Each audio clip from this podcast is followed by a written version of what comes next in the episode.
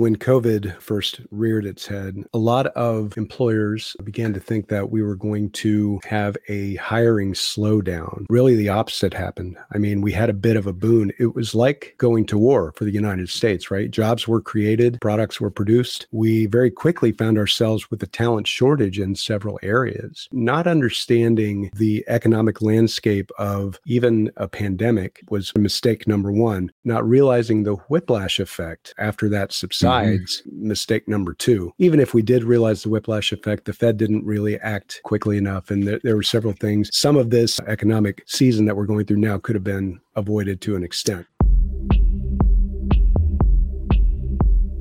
Welcome to the podcast, where we introduce you to incredible humans who share their journeys with the mission to inspire you to harness your own inner tenacity to drive your life and career forward. And now, your host, Adam Posner.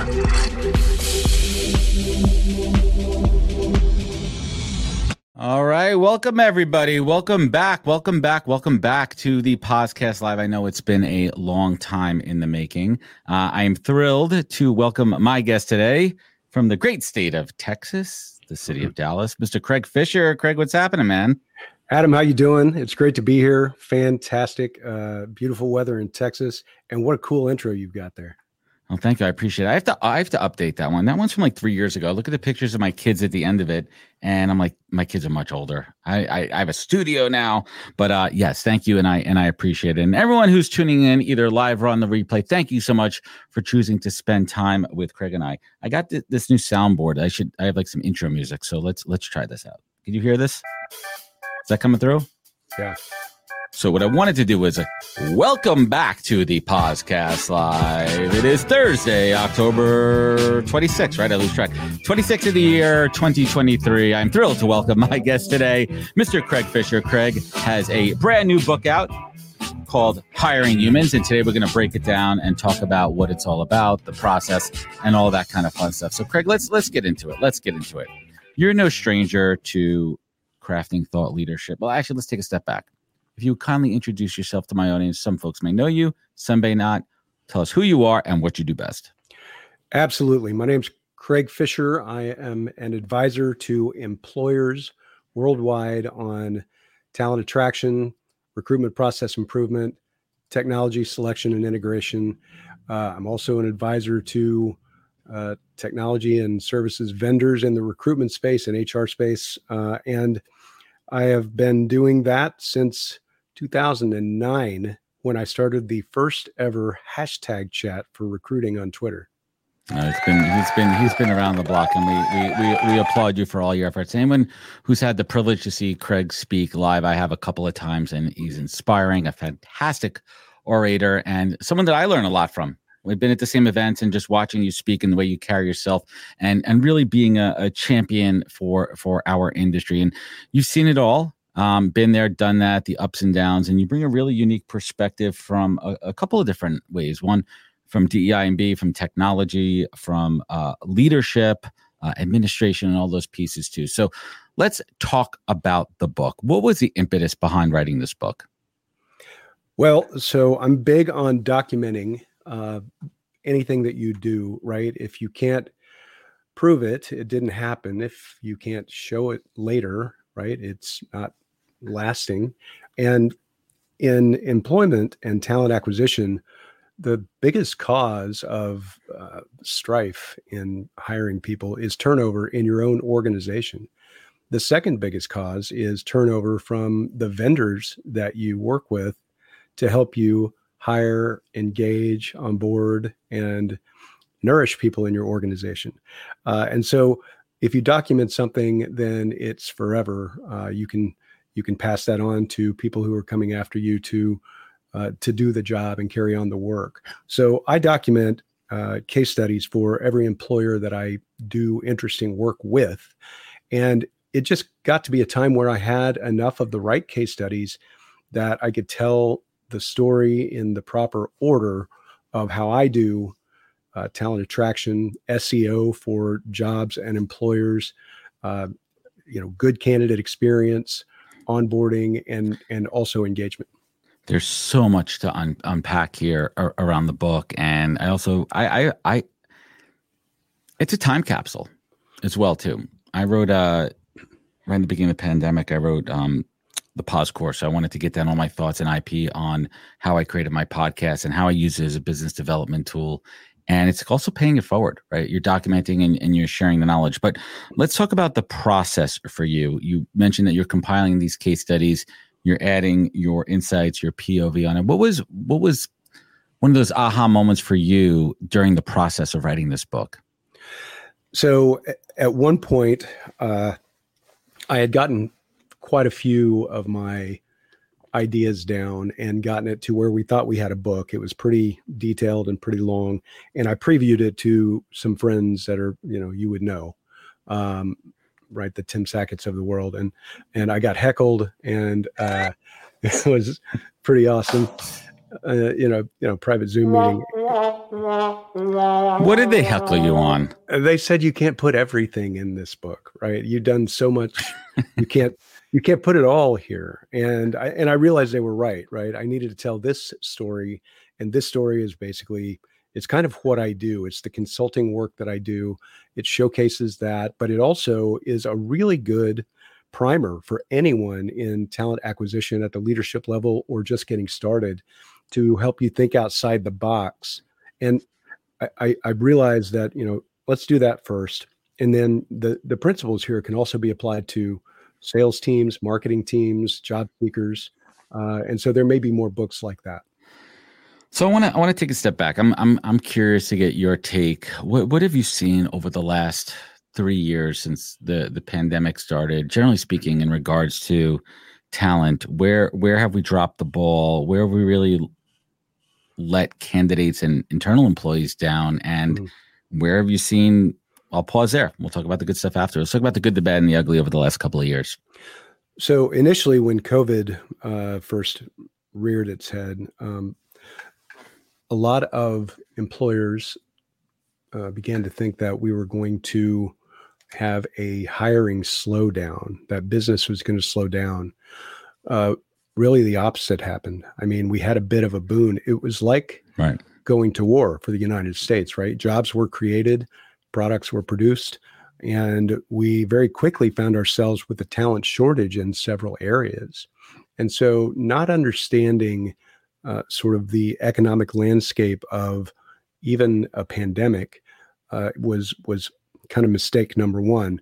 And then not realizing the whiplash effect uh, that would take place, you know, uh, after that subsides, mm-hmm. mistake number two. I mean, even if we did realize the whiplash effect, the Fed didn't really act no. quite quickly enough, and there, there, were several things. Some of this, uh, uh, you know, uh, economic season that we're going through now could have been avoided to an extent. Yeah, I would have to. I would have to agree with that. I mean, for anyone who's who's following the timeline, right? Interest rates were low. There was cheap money out there mm. through PPP loans and other government subsidized. And what companies Maybe too much they, to say the least, they they binge hired. They absolutely binge hired, and it padded their numbers. It looked good to investors. It looked good to growth. And let's talk about what happened there. All yeah. these teams were robust, right? Like like the, the the all of a sudden people were staffed up. Things mm-hmm. were hap- happening for the most part internally. But what was really going on? Yeah, so we we went through a, a period uh, early on there where we we overdosed on easy apply. Mm-hmm. Right. So Indeed made easy apply and and kind of stopped at some point giving you the ability to directly integrate uh, to your ATS without quite a few hurdles. Mm. And a lot of employers jumped on that easy apply bandwagon, but they didn't ask any qualifying questions in that process. And so you end up with, you know, thousands or tens of thousands of applicants for jobs that really you you need 10 people for. Right. They made it too easy. Like it was literally like the the staples easy button. People were smashing that and they were they were indiscriminately applying. Yeah. and but i don't think and i and obviously you have a maybe you could add some data to it. It, it looks on the optics on the outside make it look easier to the job seeker but what it's really doing is completely log jamming the entire application process and the folks that are hurting the most are the qual- most qualified ones That's there's right. only so much volume that a, the recruiter listen everyone knows this There's no ATS bot. There's there's a human being on the back end that is Yeah. rejecting your email, your your resume, unless there's a qualifying question around a certain skill, knockout questions we like to call them, a Mhm. certain skill, geographical location, status uh, from a from an employment visa kind of status thing, or uh, for example, I'm working tech jobs that require FBI and Poly background. If you don't have it, it's a deal breaker. Right. Aside from that, there's a human. Yeah. There's a human, and there are easy ways with spot technology or even sort of advanced uh, Indeed, um, you know, technique to to ask some of those qualifying questions. Do Right. you live in the country that we're hiring, and are you currently able to work there? And do you have X Y Z certification if that's required? Like a couple of quick questions. Still, right? You want a short apply, and if there's a longer tail on the back of that, come back around later to have the candidate finish that, especially if you've got uh, workday or some sort of login screen that you Right. have to get through in order to apply. you want to keep the you want to keep the friction low, but also, in my opinion, have enough friction where you're where you're, there is a tad of effort. I mean, Mhm. obviously, we don't want people having to rewrite their resume. We want Right. simple parsing or uploading. Those are basics. Those are the one-on-one stuff. But qualifying questions, in my opinion, are important, and I think it also forces the candidate to think, "Am I qualified for this job?" Right. I can't even tell you. I mean, as a as a in the trenches recruiter, I now have to put on certain roles that I'm posting. U.S. only remote, no sponsorship. I can't even tell you how many people disregard that oh and apply. So that's just a minimum. But if you think about like the early stages of pandemic, how easy it was to apply, the logjam, the Yeah. log jam, and what that, how that affects the system. You said something interesting about the ATS bot earlier, and um, that's a real thing, right? I mean, it, there is no ATS bot, but the perception is that the ATS is using AI to screen out your resume, and so you have to just copy the keywords of every uh, job into your resume and then apply. And if there's no qualifying questions in between there, then yes, you are corrupting the system for the Good point. qualified candidates. It's really tough, and nothing has really changed uh, since we were doing this 10 and 20 years ago, Paper. right? I mean, what happens is resumes pile up in a database, whether that's your inbox or your applicant tracking system or whatever it is you're using. And then you go search through those resumes with keywords to try to pull out the ones that maybe are the best match. Um, it's not possible if you've got tens of thousands of applicants to to fully review all those resumes. There was I was looking at open recruiter roles the other day, and there was a recruiter role posted, and three hours there's thirteen hundred applicants. Mhm. How it- I mean, how's that even manageable? So if you think about, if you're the recruiter on the back end who's Right. reviewing all these, you're going to be searching. Now, I've seen some great tech where it's scoring and it's evaluating, Yeah. which is not a knockout bot because it's not automatically eliminating, but it is making the recruiter's job a bit easier. What well, let let let's throw a curveball here. Is there a way to hack it? And like, even though you might hack it and get your way into a call, you still have to prove yourself on the interview, right? Yeah. Like, what would you advise candidates as far as like be truthful, just be straight up? uh, be truthful obviously be straight up but be responsive and be thoughtful in your responses so here's the thing it, there are there's matching software right we know that there are software um, Yeah. vendors that can stack rank your resume Mhm. or your application um, and kind of put you in a a b or c category. Now um, is there bias built into that because they're using ai maybe right? And they might have Mhm. to prove that it's not biased that that process. That's fine. Uh, but i like a system better that evaluates your communication and interactions. Mhm. so if there's an automated response hey great thanks for sending your resume. Can you answer a couple of quick questions? and then it evaluates how you answer that right there there are some there's some great ways to do that and that's a really better methodology if you ask me So I'm I'm I'm gonna give a shout out right now. I I I met the team at Plum when we were in uh in in in, in Nashville. Yeah. And I went through a demo of it and I'm not Mhm. fully endorsing their I mean I would love to endorse them if they want to sponsor that that's on the table, Plum folks. yeah But from an overall perspective of what that technology does and how it makes it easier, this is a technology that sits on top of an ATS system. It sits in between the ATS system and the recruiter. And what it's Yeah. doing, it is actually, uh, it sends out a survey to qualified candidates, Mhm. and it's pretty short. It's about eight minutes. It's not some long, you know, uh, you know, crazy psychological assessment, but those questions have been formatted in a way that's going to assess your hard and soft skills and score you on that. And they've removed the element of gaming it. Right. It's one of those things where you can't game it. it it's just it's too impossible. And that's given the edge to recruiters as well there too, because it's going to stack rank candidates and make it easier for them to review applicants. What's your general thoughts on on on on tools like this? That's absolutely the way to do it. Um, eh, we might as well go ahead and do a shout out to Jason Putnam right now. Sponsorship. Uh, fact, I'm meeting Here. with him later today. That's funny. They're going to and you could you could send them this link and say the podcast mm-hmm. would love to. and Katrina's sure. great. Katrina was awesome yesterday. Shout out to Katrina. Yeah. Well, so um, shameless might... plug, shameless plug, shameless plug. shameless plug. Do I have a shameless plug button? I could use the the record. shameless plug. Sorry. So, as an employer, you might be stuck with your applicant tracking system. Okay, so fine. And also, um, employers call me all the time and say, hey, can you help us select a new applicant tracking system, kind of on the down low, because we don't want our vendor to know.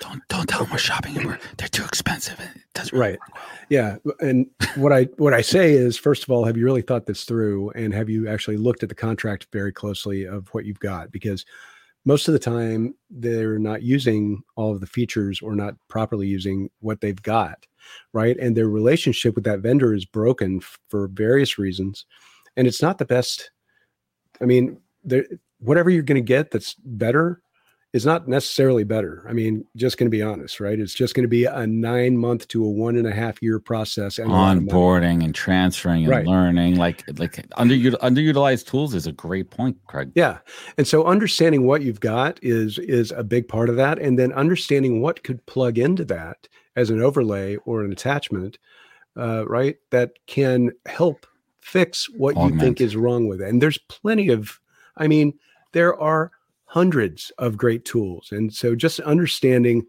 uh, which tools work with which platforms, which integrate well, which, you know, which are backlogged, which are understaffed, mm-hmm. right? All of these things, you know, if you know someone who knows the shortcuts and the answers, it helps to be able to ask those questions. How does a company know if they need it versus want it versus just being sold by, you know, the sales rep. Yeah, you're always being sold by the sales rep, or whether you right. I mean, you are seeing, yeah, you're seeing if they're any good. You're seeing ads and you're seeing um, social posts, and and they're in your peripheral vision, and that's that's smart. That's just good marketing. So you have to be wily enough to know, okay, yes, I'm being sold to. Yes, I feel like drinking a diet coke right now for some reason, right? But uh, you don't you don't just go drink diet coke all the time.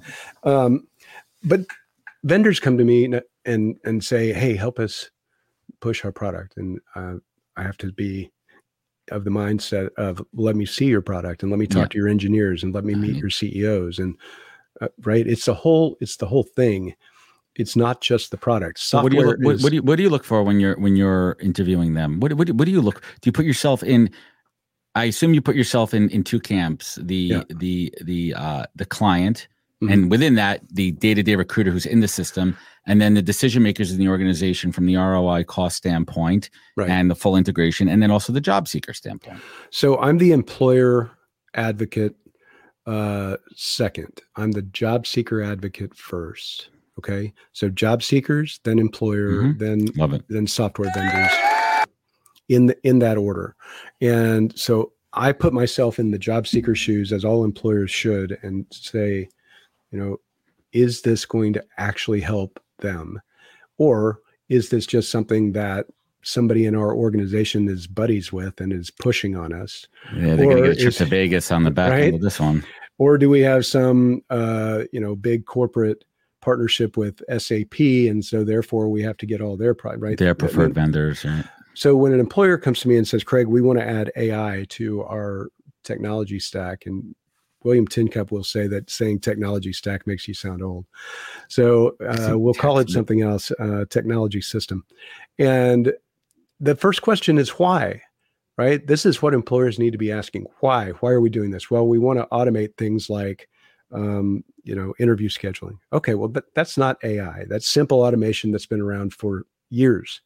And you don't have to go pay for a platform boasting AI and lots and lots of features and benefits to get that. That's a simple that's a simple add-on or hack.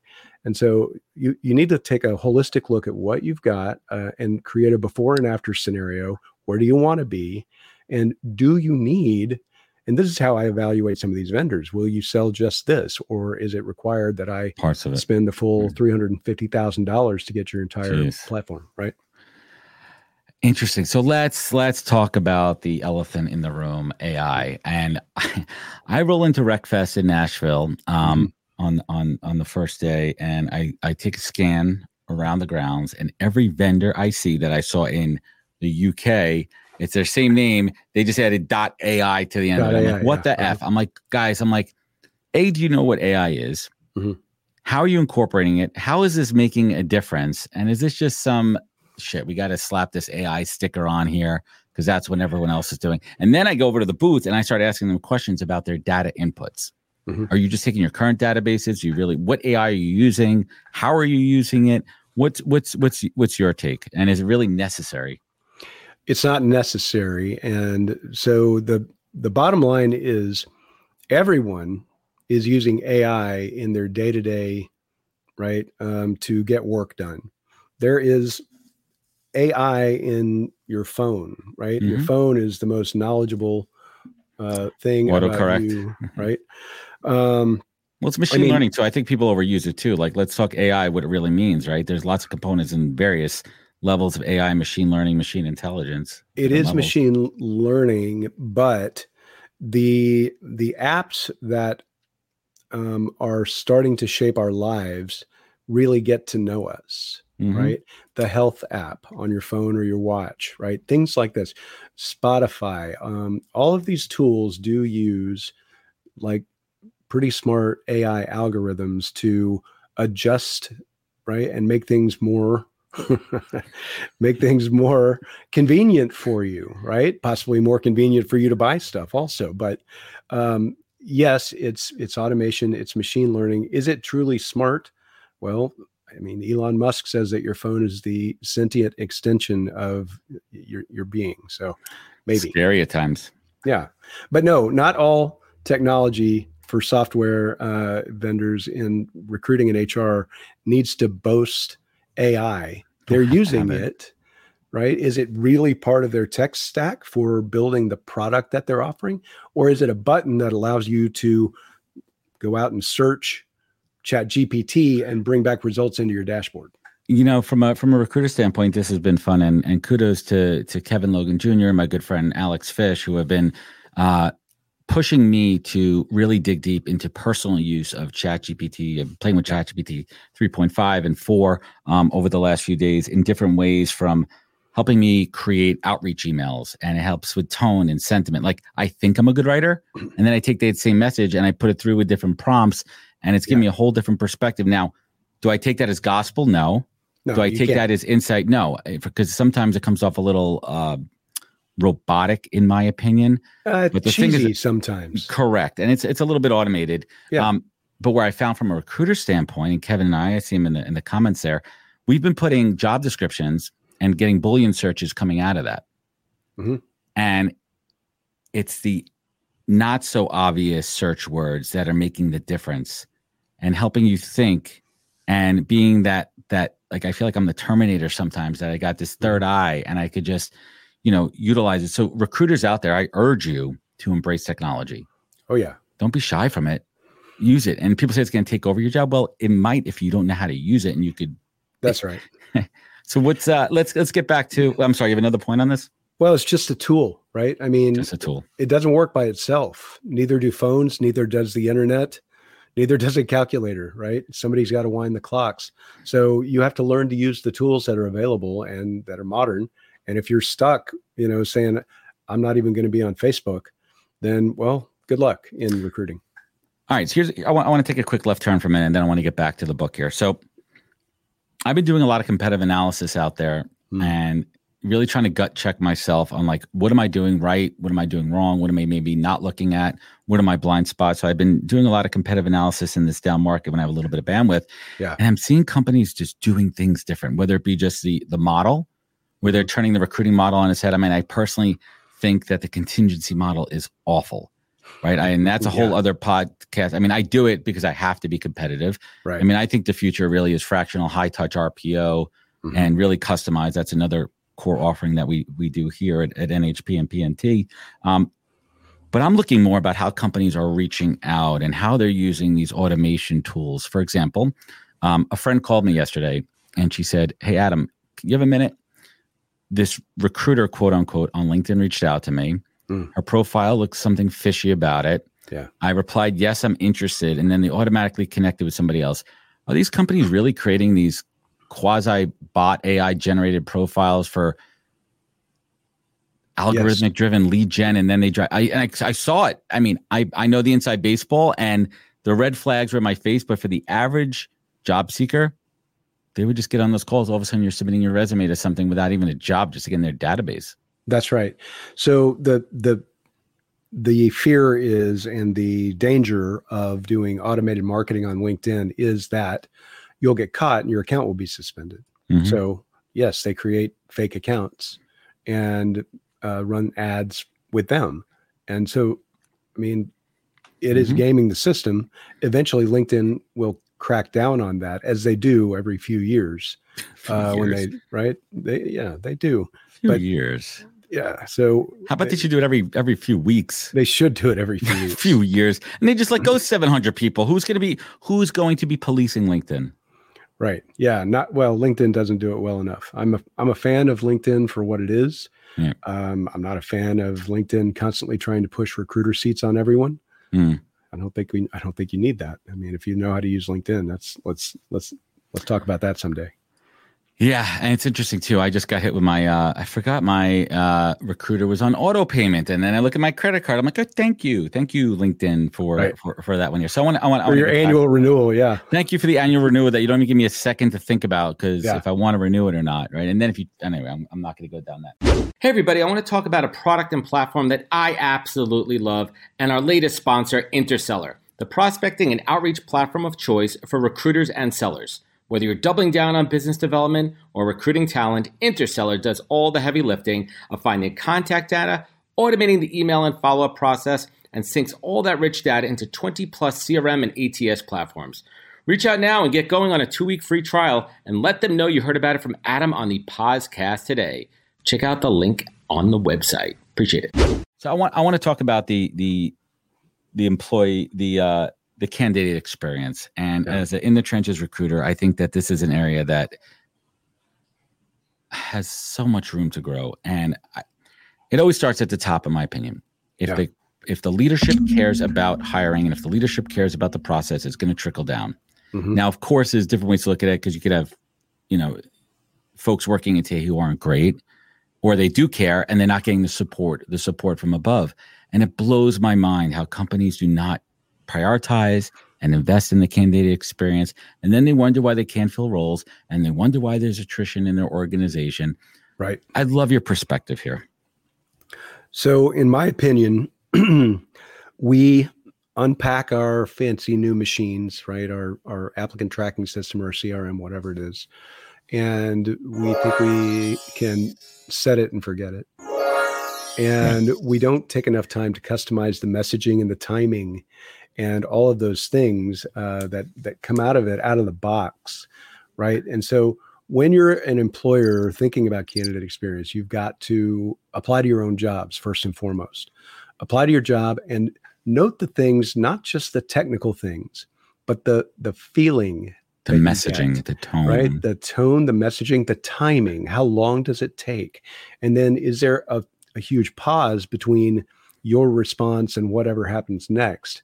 If there's if there's if it doesn't feel good it probably isn't good right? And so then you have to look at what levers do i have to flip in order to mm-hmm. make that more seamless and better and feel personal. And and that's really the thing. The people that we're trying to get to apply to our jobs are our future coworkers. Exactly. Right? I mean if they're not right for that job great but their next door neighbor might be or their uncle or their daughter whatever we want to make fans out of them and we're not doing a good job most of the time. There's such an opportunity to gain customers and loyal supporters by the way you treat folks in the process. That's right. And the way they refer it. If you treat someone well with empathy, care, and understanding, and you reject them, hey, I'm still a fan of Coca Cola. I applied. I didn't work there. No hard feelings. But if they treat me like shit, screw it. I'm going to Pepsi. Sure. Right? Because people, these are your customers. This is your your well, gen- gen- generally speaking. And the other part of it too is the negative effect on your current employees, attrition, right? Yeah. Like when people are let go, people are doing two, three times the work. Don't you want to fill those roles quickly with the best? Like there's that cross section, right? Best quality people, fastest amount of time. Right. That's that's what we're tasked to do as recruiters. Yeah. And when you're getting slowed down from the top and you're not giving the tools and you're not giving the support, it's a recipe for disaster. it's a recipe for disaster that can easily be avoided, right? I mean, we are sitting on top of a lot of talent data that we generally haven't done enough with, right? We we hire So analytics peoples and we generate these reports and we talk about it, but we don't actually do any take any action on the right on the data that we have. With chat gpt and generative ai we're about to be able to really analyze and take action on this mountain of data that we've got Mm, to be able to fix a lot of these problems i mean we're about to be in a data revolution because of the, the way these tools can summarize data quickly for us And those data points are going to be interesting because there's traditional metrics, which is time to hire, time to fill, which I think are kind of antiquated because there's a lot of X factors that kind of go into it. So Yeah. let's make those those metrics, which I think are valuable, actually be um, populated with more informed, with smarter data, with additional data points that that handle all those nuances and X factors. Mhm. Are we getting there? I like things like I like simple metrics, Adam. Um, I think we overcomplicate things. I think we uh, use too many flowery words in uh, in in employment and hiring and consulting, and I think we I, I think we overcomplicate things. So I like things like um, hiring velocity. Mm, tell me what that means. So that means, right? Are you able to hire enough of the right people quickly enough? Right. And so if you think about things like time to interview versus uh, time to fill, Pause on that for a second. Yeah. Time to interview is Mhm. such a critical metric from the time someone applies Yeah. to their first interaction to the second one to th- that whole that whole system of variances between stages. That's a critical metric. Critical metric and cost per interview could be also a very good critical metric because what happens at the recruiter level, you're responsible up to the interview part, right? Mhm. Once you get the interview set, then the rest is sort of up to the hiring manager or right whatever comes after that. Now you may be responsible to go back and finish closing that person Hmm. and you should be closing that person all along Always But- getting the right people right if if they've got an interview then they're the right people uh, right or at least they're close to the right people and i think that's a a, a very overlooked uh, metric right there it's almost like you're you're a baseball guy. Are you Rangers? You're a Rangers fan. Yeah, Congrats, yeah. congrats. You you. got a, you got a couple of my Mets in there. You know, Oh, yeah. you got Scherzer, Boy. DeGrom, you got my old guys. Yeah. Scherzer's useless. I mean, the guy can't win in the playoffs, so you're you're happy to take that salary and uh, i good- think he's great we got some nice prospects for for him. So thank you for that. And, you're and- welcome but I I got no skin in this game in this World Series. Yeah. I really don't. I like the scrappiness of Arizona. I Sure. always kind of root for the scrappiness there. Yeah. Um, I got nothing against the Rangers. Mhm. I I, I we'll, we'll sit back and watch that. they So beat the what- astros adam that's all you have to know Hate. I hate hate. right Hate, hate, hate, hate. Going back to, I'm a Mets fan. My earliest childhood memories of the 86 playoffs and World Series. Mike Scott with that split finger fast, uh, the, the his, Yeah. his split finger and the cheating. And it was just, uh, two seams yeah, yeah, it's just nasty. Okay. Um, the metric that I, and I bring up baseball for a reason because there's a metric I love in baseball called the WAR wins above replacement, Mhm. right? And that's kind of a quality to hire metric, Yeah. which is interesting. If there's a way to match the person that left versus the quality of the hire, and how good is the team up upskilling and up upgrading the entire team? Like let's do a little sabermetrics Right. mindset into hiring and recruiting. So this goes back to my point about documenting things well, right? As recruiters, as business people, as employees, whatever, you should be documenting every good outcome and how you did it. Okay. And so that the person walking into your role when you leave it Mhm. Has a really good roadmap on what was successful and how did we do it and what should we keep doing. Um, and we don't do enough of that, right? So No. onboarding is like, hey, watch all these videos and we'll talk to you in three days. And You're lucky And- to get a computer these days. Yeah, yeah, and uh, maybe you get a buddy that's going to help you get oriented with the company, and um, but nobody says, "Hey, read these notes from the person who just left." I mean that that rarely happens. I, I I've never seen somebody leave a love note. Right. Yeah. Like I'm, I'm it it doesn't happen. People don't Right. document the process. Yeah. No, they don't document the process well enough, and I mean, I proactively a lot of people who have been leaders and managers will write a, sort of a journal of you know what's happened. Right? It's it's your it's your Kanban or whatever. So, but I, I don't think it's universally accepted as a best practice. Right. I mean, we could sit here and nitpick the job process all day, and I think that the a lot of the um the the trash talking of the process from candidates on LinkedIn is is warranted. Yeah. I think there's a lot of companies that have broken pro. I think oh, the oh, my opinion is if you actually strip away a lot of the nonsense and done in a vacuum in an efficient way, the current process isn't terrible. Right. How else? How how how are we supposed to evaluate someone's history? Now, I always say like like use it as an indicator, but it's not a predictor. Mhm. Right. When I'm looking at a resume, but how else are we supposed to review somebody? How else are we supposed to say if someone's qualified on paper from a skill set perspective for this role versus just having conversations with 100% of the people that apply? There has to be an indicator. What are some of your thoughts about the future Mhm. of career skill identity Mhm. in the future and how that's presented for future roles? So it, it's interesting Jets and shits, man. yeah, you talk about skills based hiring, and that's a big topic right now. And so that kind of overrides uh, work history, right? So if you've got these skills, you should be hiring based on skills, right? Great. I'm not sure I, I 100% believe in that. Um, but what I do believe in is quality of work, right? So, so what? You were only at one place for six months. Great. What did you do there? was What the- did you do there? I asked that question to Bozoma St. John. She said the same thing. I said, Does it matter? You're only at Netflix one year? She goes, Well, what did I do there? Right. Yeah. And there are people, so there are a few different types of employees you can hire, right? You can hire a, a ringer that is someone you need right now. You can hire a player that is someone you're going to want to keep long term, right? Or then there are B and C players that are there for different roles. Um, but if you're, it, and look at the job that you're hiring for.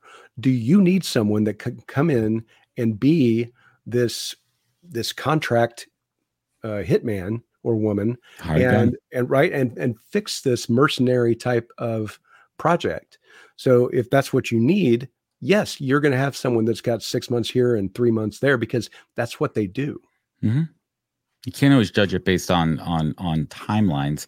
You need to say, what did you do when you were there? What impact did you make in that organization at that time? I mean, the, the worst one I see is hire, you know, hire hire for for character, train for skill. And I say you're missing the big caveat on that one. Uh-huh. Assuming that they have the skills unnecessary, like your doctor, you want to have a medical degree, Right. right? That's it's an extreme, ana- uh, uh, you know, analogy, but it's it's true. Yeah. So, what have you seen as far as innovations? Well, let me ask you this. Let's go, Mhm. let's let's kick it back. When you're interviewing somebody, Mhm. assuming by the time they get to you in the interview process that they Yeah. have the core skills necessary for that position, Right. In a 45 60 minute conversation, what what are you asking to to ascertain skill uh values and character? tell me about yourself and i shut up and i mean right you can't ask specific questions about their religion or their are they married or they have kids and Mhm. right It's that's tough. you, you you can't do that so an open-ended question is the best way to get someone and how good are they at it right that requires someone to dance and to have a story and to be able to communicate well uh, and it's it's difficult How do we remove? I mean, in this day and age, in 2023, um, us as recruiters and talent professionals need to be mindful of diversity, neurodiverse, um, introverted folks. That I mean, listen, Mhm. an interview is better or worse. You're on a stage, you're performing, Yep. and that's what the process is for most Mhm. jobs. I mean, I think certain technical roles you could you could avoid some of the if you don't have to be front and center people, you're not judging on that, but in this day and age, you're handicapping a lot of folks. I don't like that word. You're you're limiting folks' abilities who might have certain uh, you know issues. So I believe that some of your recruiting team should be trained, right, to level the playing field for those folks. And it's it's very important because a lot of these workers, employees, coworkers, right, whatever you want to, they are our they are our partners. Mm-hmm. Okay, um, are extremely good at their job, but they might not be the best at explaining how or why they're good at that job, um, and right, various other things. And so you you need to have some training for your recruiting team in how to help level things up for them. Smart.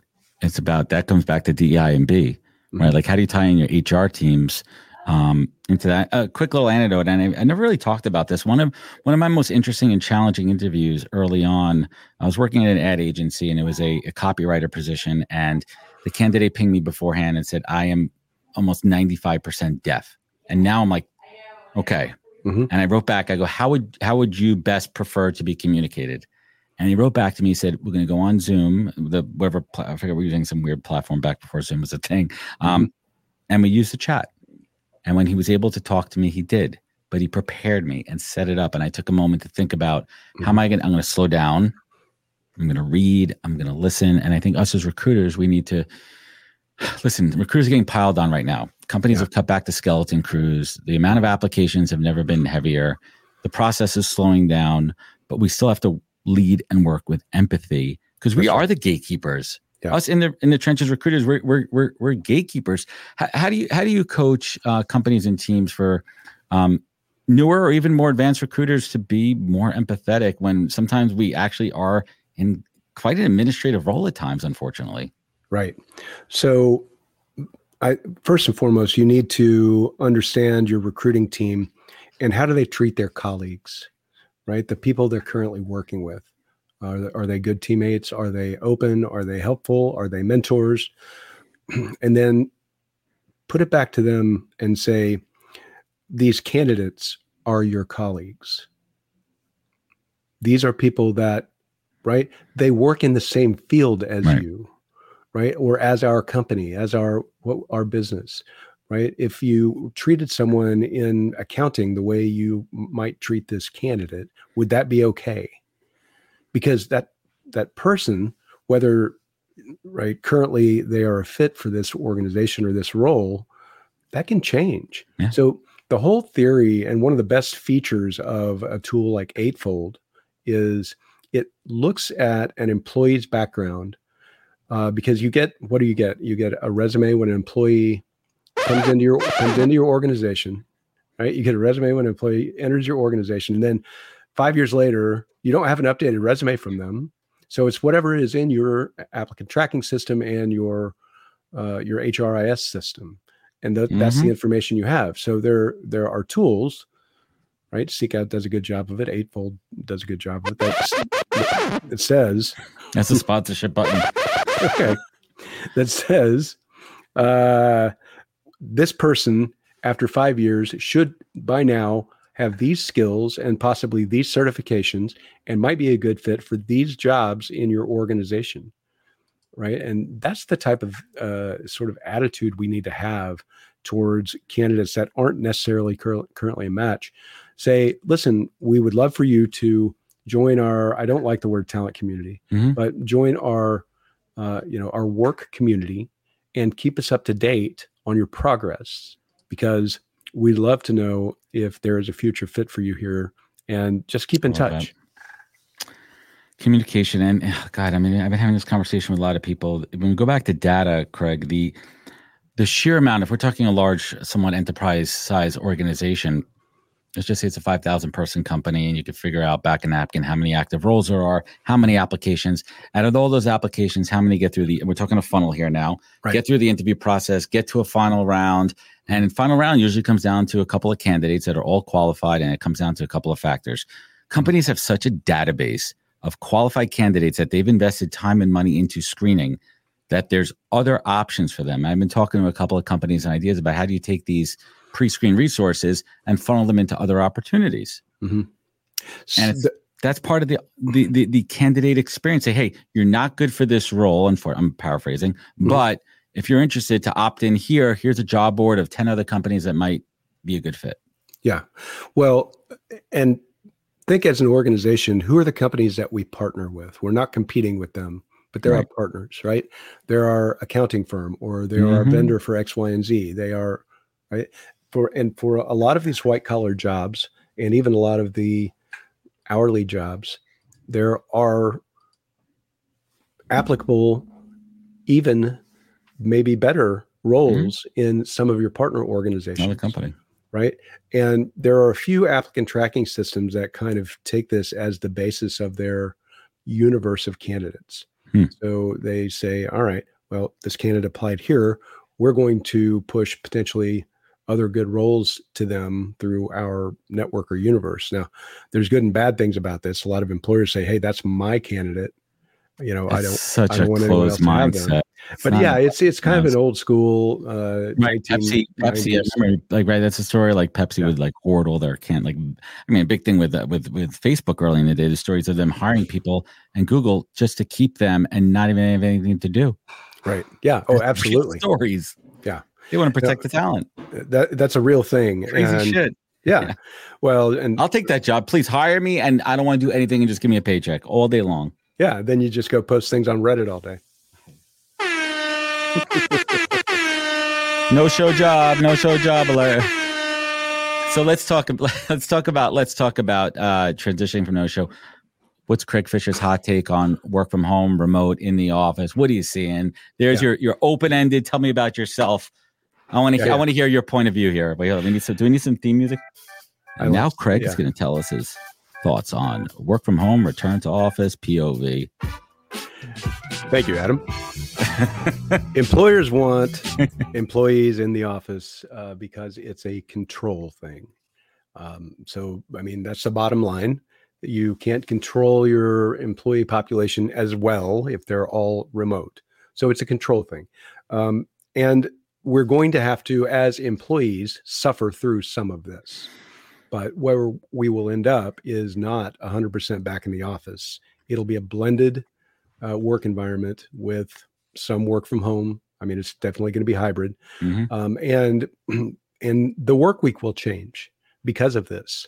Um, uh, we already see that uh, office real estate is changing, and let's not make the same mistakes of the past, right? I mean, so we get one report that says, "Oh, people aren't as productive from home."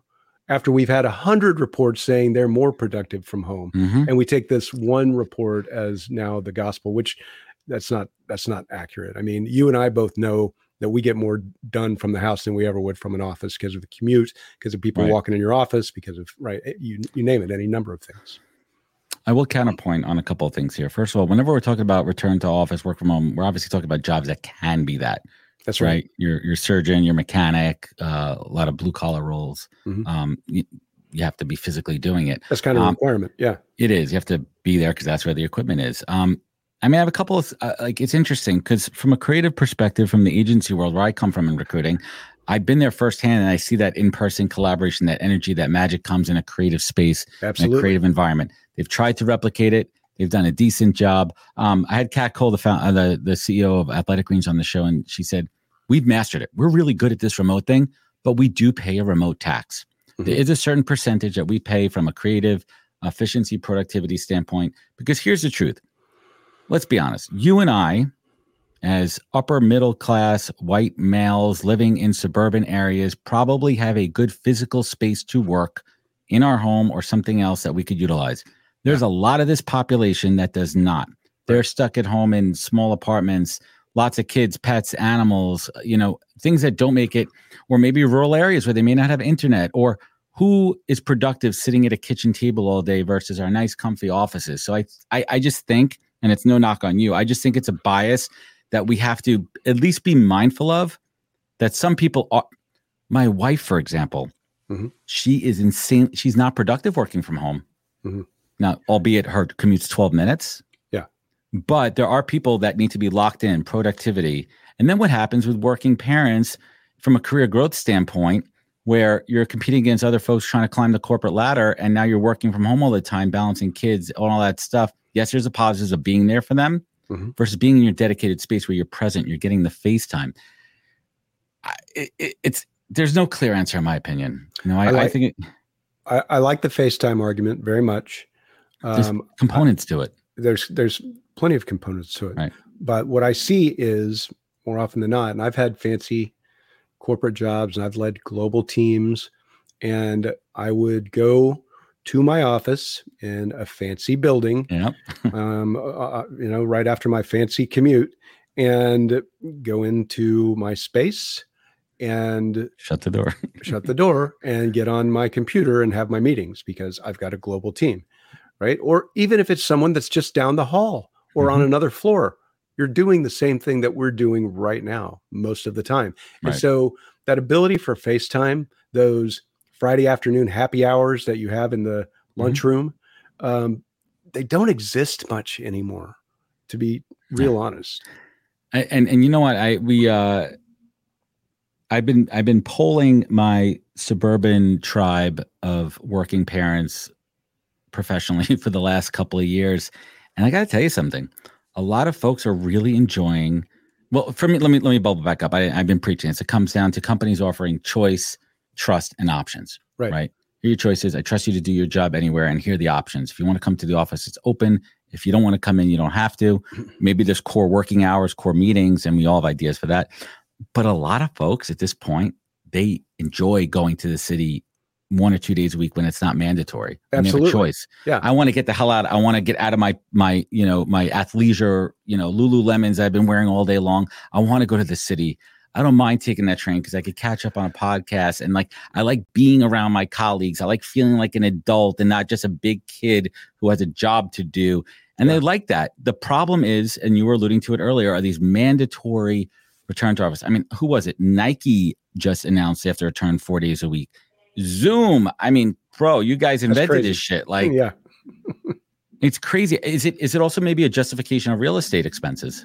Well, it is. And it's one more thing that goes to show that your employer brand is critical to your consumer brand, right? If you're publicly treating your employees in a way that doesn't jive with your product, um, you know, you're going to suffer. And and Zoom clearly did. They took a big hit, Mm-hmm. uh, right when when they announced that. And so we have to be just cognizant of using empathy in all of these situations.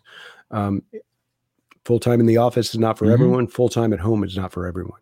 Mhm. Uh, right, somewhere in the middle is the balance, and that's going to be somebody's job. That's a whole Mhm. new career now to figure Yeah. that out. I will not be signing up for that job. I will not be easy applying for that job. So um, I want to spend a few minutes before we we bring it home here, and we're we're coming up to the two o'clock hour here on the East Coast, what o'clock in Central Time, and I can't do the math for Pacific. Um, That'd be 11 a.m. Central. Thank uh, you. Pacific. Sorry. Adam. Thank you. There we go. Um, I want to talk about employer branding for a moment here. This is something I see Joel on the call and others. Yeah. Um, attracting talent. Mhm. What are we, what are you seeing out there? The good, the bad, and the ugly. Yeah. So, what I find very often um, with employers who have a really strong uh, consumer brand or corporate brand is that 90% of the time they don't take the extra effort to have a strong employer brand. There are some fantastic uh, counter examples like Estee Lauder and some of Mhm. these companies that, that really go above and beyond to showcase what it's really like to work inside the organization and show you know their employees online on a regular basis to show a day in the life Mhm. highlight them you know it's it's employee of the week all the time there and uh, i i absolutely love that approach and i think in the future where right ghosting goes both ways Mm-hmm. the employers that have a, a an authentic and transparent culture that they showcase to the outside world on a regular basis through their employees are are going to win. and they're doing it on linkedin i mean the companies that empower i mean i've seen so many i mean look at um there's some amazing folks on linkedin who are representing their companies out there and showcasing them in an authentic way Yeah. it's not force, it's not an advertorial they're doing it because they're empowered and they want because they want to attract there's no jesus there's no better tool to attract new employees and current employees That's right. There's nothing better. You don't need to hear from the CEO. You need to see people loving and loving their job uh, it's it's it's incredible. You Yeah. know, I, I see Darren McKee, like we was talking about with, with his company and what they're doing there. The folks over at Beehive, what they're doing there, the the can the, the employees are are empowered. Yeah. and it's a beautiful thing to see. And that's also thought leadership, right? You're putting yourself there as thought leadership. Like, I want to work for her. I want to work for her because she just went up there on LinkedIn and she put up a whole thing on X, Y, and Z topic that's relevant to me. That means a lot. I align with what she's saying. I align Mhm. with her values, and I would love to work at a company like that versus just reading some bullshit job description and benefit bullet points. That goes back to my five to one give to ask content ratio. Well, what is that, Craig? Well, Adam, glad you asked. When you are asking your employees to talk about work and talk about what they love about the company and their job, don't just give them job descriptions to post out and ask people to refer uh, Mhm. applicants to. That's just asking all the time. And that's no way to build a network. And it's no way to empower your employees and help them to grow their networks. So give them interesting and helpful, funny, and or entertaining things to post five times for every one time you ask them to post a job out. There you go. There's there's there's your pro tip here. So let's let's bring it home here. This has been fantastic. And uh, and one last point just to give the whole life cycle here is retention, Mhm. employee retention out there. Well, listen, I, I I think right now people are are sitting tight. I think they're sitting on their hands. Uh, there's a lot of uncertainty out there in the economy, the, That's the world stage, politics, uh, drama out there, which sucks for us recruiters Mhm. In most fields. Uh, aside from Churn some churn is low. That's right. churn is low right now. People are well th- historically this time of year, a lot of folks are waiting to the new year from a some people are bonus eligible, some people from an optics perspective like to see the calendar year. It's a Right. real thing. Like, yeah, I'm not gonna start a new job till 2024. Um right. but retention and and companies kind of mitigating fear about the economy. I mean, what's your finger on the pulse here? So if you are doing those things that we just talked about and engaging your employees in part of the process of attracting great new people, that is one of the best things you can possibly do to aid in retention. Make them part of the process and um, advertise to them, Mhm. right? The great things about your company on a regular basis. Um, don't just uh, advertise to the outside world. Make sure that your leaders and your employees are also seeing your efforts to talk about what a great place it is to work. Absolutely. I love it here. So, Craig, let's bring it home here. Tell us who the book is for. Who should be picking up this book? Who Right. should be putting in their stockings for Christmas and Hanukkah and Kwanzaa and all the other holidays out there that I'm not purposely leaving out? Yeah. So, really, any business that wants to grow their organizations with kindness and empathy, this book would be great for. Hiring managers, talent acquisition leaders, HR people, um, job seekers, even. Uh, there's plenty in this for job seekers about branding yourself and getting yourself on the radar of the people that you'd like to do work with. And then certainly recruiters and um, your friends and family. They'd all love it. It's fun. And it makes a great, great holiday gift. And Craig, where could folks get this book?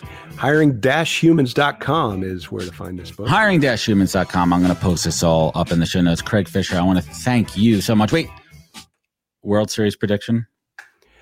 Rangers in six. Rangers in six. You heard it here first. And if you're listening live, thank you so much for joining us and spending your lunch hour or your brunch hour, depending if you're on the West Coast. Uh, we appreciate your time. Craig, I appreciate you and your knowledge. We're going to link up uh, where to buy the book in the show notes. Craig, where else can folks find you? Where could they connect? Where could they learn more? I am at Fish Dogs on Twitter and Instagram. You can find me easily on LinkedIn or just do a Google search, Craig Fisher and the word recruiting or talent or anything like that. I'm everywhere. And there you have it, folks. Tim Friedman, thank you for the for the kind words below. Remember, everybody, you can find out more at thepodcast.com. Follow us on all the social media channels. Remember, take care of each other, look out for one another, be good to each other, be better to yourself. Oh, be, be, be good to yourself and be better to others. That's the way that one goes. work on that. I do. And uh, everyone out there, enjoy your Thursday and catch us next week for another great episode of the podcast. Take care, everybody. Hey, everybody. First, I'd like to thank you all for spending time with me and my guest on the podcast. This show is my canvas to showcase amazing people from the world of recruiting, entrepreneurship, and leadership and unpack their career journeys for everyone to learn from. But this show is also a business generator for me, as well as creating thought leadership and endless amazing content. And I've taken what I've learned in the past three years and over 200 recorded and 100 live shows and distilled it down into a digital playbook that I call the Pause Course.